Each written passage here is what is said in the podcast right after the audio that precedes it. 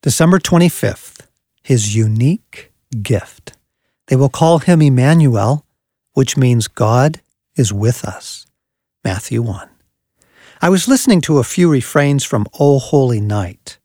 A thrill of hope, the weary world rejoices, and something deep in my spirit said, "Oh yes, dear Jesus, we need hope.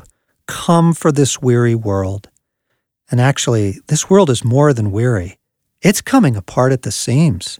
Something deep is unraveling. I wonder if you felt it too.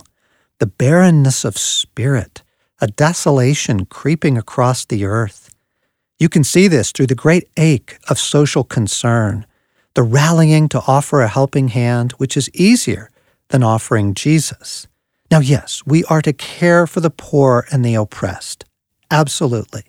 But let me ask, what is the unique contribution of Christianity to this weary world? It's not social concern. It is Jesus and his kingdom. God didn't offer the shepherds a grant for their microeconomics or the little outcast family an apartment. He offered them a Savior.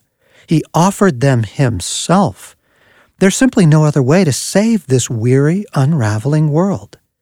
So think again about the gift in the manger.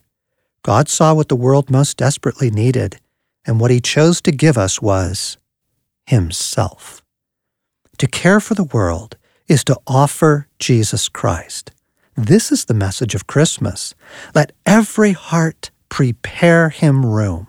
Then heaven and nature will sing. Then will break the new and glorious morn.